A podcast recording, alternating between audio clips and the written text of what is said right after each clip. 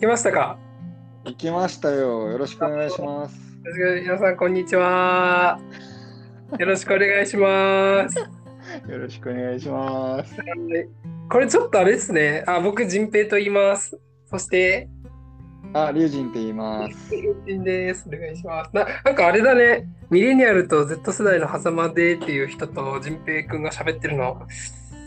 あれだね。うほん。んまやね。うん。ちょっとカオスな組み合わせになってる。組み合わせになっちゃってますけど。うんでもね、あのそっちの龍神のあのアカウントで残ってくって感じですよね。だと思う。だから、チャンネル名っぽくしてみた。ああ、もう素敵です。ありがとうございます。あのチャンネル名の通りなんですけど、ちょっとまあ、僕と、はい。まあ、龍神くんで、まあ、なんか以前、はい。あの最初やったのも1年半前とか、去年のいや、になると思う。うん、うん。なんかね、イベントというか、なんかトークをみんなに聞いてもらうっていうことで、はい。これのテーマが、このミレニアルと Z 世代の、まあ、間っていうところですよね。狭間んだったんですよね。あのーまあ、僕らがその95年、96年、うん。そうです。きゅ1995年と96年生まれってことで、はいはい。なんかね、俗に言うミレニアル世代と Z 世代のちょうどなんか真ん中ら辺で生まれいうので、なんか結構どちらの価値観も、まあ、なんとなくわかるよねみたいな。うん。で、なんか僕らならではのなんかこうアイディアとか、あの考え方とか、あのいろんな人とかね。うん。そうあパッといいね。シェアしたいなと思ってやってたんですよね。で、なんかせっかくなんで。いろいろ話したいよねっていうことで、ここに来たというわけですね。こんな感じですかね。ありがとうございます。今日はなんか何について話していきましょまあまあね。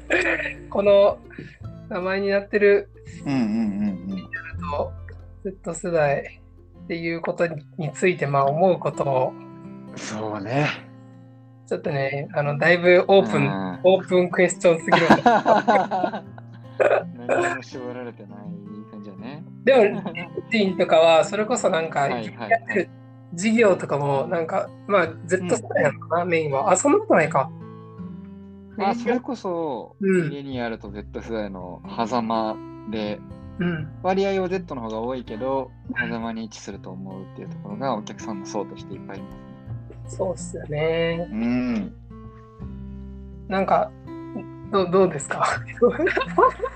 いやー、なんか、いやありがとうございます。仁平君の完璧な前置きね。脱帽ないよそれそれであと7分ぐらい喋りたいとこなんやけど、えー今ねあのお話しいただいたように生き方寺子屋という、うんえーミレニアル世代世代の狭間ですよだからあの特に20代のうん学生さんからいろんな職業の社会人の方々がご参加されてる、えー対話で自分を学んでいく人生の学校オンラインスクールっていうのをちょっと運営してるんですがうんでその子であれですよね似ていて思うことみたいな感じやんねうん。うん、聞きたいやー、まあ、運営チームでい。うんたびたび話すことが、そのこの世代は、えーもっと前のあの、段階世代バブル世代とか、はいはいはい。うんまあのこう正解がある時代とかうん。うん。統一的な価値体系がある時代からまあそれがこう完全に崩壊した世代で、まあコロナウイルスの追撃もあって、うんもうさすがにそれはないな、まあもうフィクションだなってことが認識としてほとんど全員が思ってる時代やと思うんやけど、うん。一方でノウハウがないから、なんていうかな、それを具体的にどうこの、えー資本主義の、うん。あのーお金がいる、まあ、仕事もせなあかんという社会がベースの中で、うん。どうやっていくのっていう、技術もないし、スキルもないし、何をやりたいんかもわからんという中で、どないしたらいいかわからんというギャップはあるかなっていうのをあのよく見てて思うことうん。かな。え、その、どうしたらいいかわからんのはどうしたらいいですか？答えを聞かあそう、急に答え求めるっていう。前時代の人や。気になるやんだっていや、その生き方と。しては、うんうんうんうんどういう方向に向かっていきたいのかっていうのを聞きたいわけよ。ああ、なるほどね。あのー、これあの、飲み会の席で言ってたけど、裏ビジョンがうん仁平君を量産するっていう。これがどういうことなのかというと、あの自分のこう感情とか感覚とか価値観っていうことに十分に、うん。あの向き合ったりとか、うん。えっと、取り組んだりしながらも、うん。えー誰かとか社会とかの、あのーためにうん。生きたり行動したりできるっていう人にあのなっていけるポテンシャルがあるんじゃないかなと思ってなんか自分らしくに寄りすぎることもなく、うん。えー誰かのため社会のために寄りすぎることもなくうん。めそのこうバランスを取っていける世代なんじゃないかなと思っててちゃくちゃいいね、それ。う んあれは人平を量産するっていうふうにあの業界で。じゃん。そういう意味でさ、あの量産したい側の人間としてはよ、あうん。あなんか初回からちょっとニッチな話 いや、そう 踏みこ踏み込みすぎな気もするけど、たその量産したい仁平君はどうやって育ったんっていうのは気になるよね。いや、ちょっとむずいよ、これ。3分とかで話すの。話してほしいな。難しい要点を。要点なんかでも僕はね、結構それこそ何やっても怒られん家で育ったからね。なんか、ああ、んまこう抑圧というものはあまりないっすよね。そうか、そうか。それはね、やっぱ大きいよなって、まあ振り返ってみたら思ううん。し、うん。まあ、こうどこまで話すか難しいけど、まあ信仰が、うんうんうん。信仰はあるし、あとは、うんうんうんうん。えっと、ニュージーランドで暮らして、なんかその日本はいはいとニュージーランドっていうの、結構日本を相対的に見れた。はいはいはい、なるほど。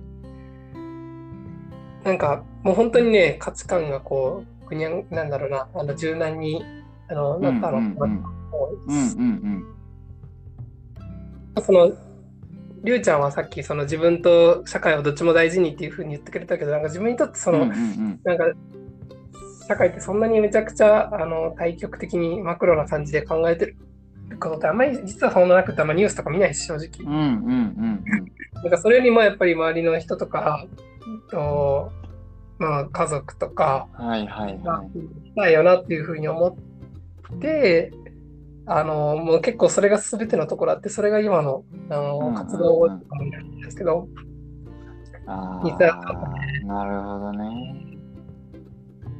あなんか3つぐらいよって言った今、うんうんうんうんうんいっぱい確かに、仁平って社会活動家を、まあ一応名乗ってるじゃないですか。名乗り一応ねてるけど、なんかこう、遠いどこかの話をしてるっていうよりも、いつも身近な顔が浮かんでくる誰かのためにやってるなっていうのは、あの思う、思うわ。し、いや嬉しい抑圧がなかったんやね。なるほど。それはどすぎるわ。うん。